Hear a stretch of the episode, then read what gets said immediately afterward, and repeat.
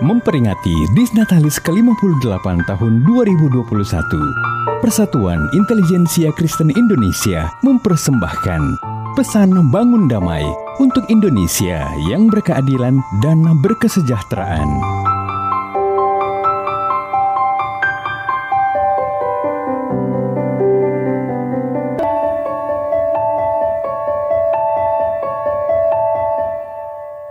Shalom, saya Dr. Badi Kenita Putri Sitepu SMSI, Ketua Umum Dewan Pimpinan Pusat Persatuan Intelijensia Kristen Indonesia, DPP PIKI.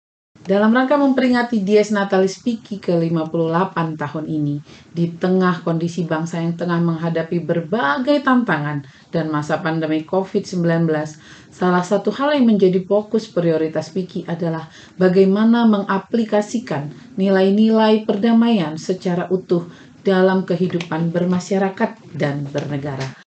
Perdamaian dalam perspektif Piki adalah perdamaian yang memiliki prinsip dasar yang diamanatkan dalam Amos 5 ayat 15. Tegakkanlah keadilan.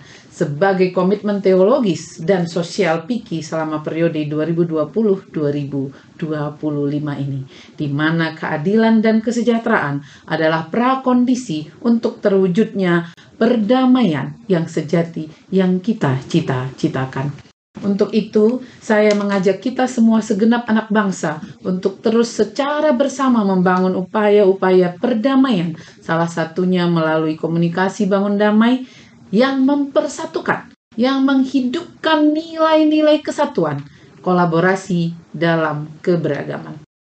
Mari kita wujudkan Indonesia damai yang berkeadilan dan berkesejahteraan berdasarkan Pancasila dan Undang-Undang Dasar Negara Republik Indonesia tahun 1945 dengan hidup dan hati kita. Dan PIKI adalah rumah bersama bagi kita para pembangun damai, pembawa damai.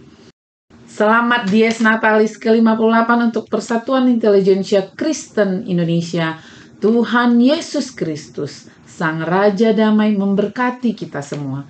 Salam damai, et caritas, et veritas, dalam kasih dan kebenaran. Pesan damai di Natalis Persatuan Intelijensia Kristen Indonesia dipersembahkan oleh Dewan Pimpinan Pusat Persatuan Intelijensia Kristen Indonesia. Mari bersama kita wujudkan Indonesia damai yang berkeadilan dan berkesejahteraan. Acaritas et Veritas, demi kasih dan kebenaran.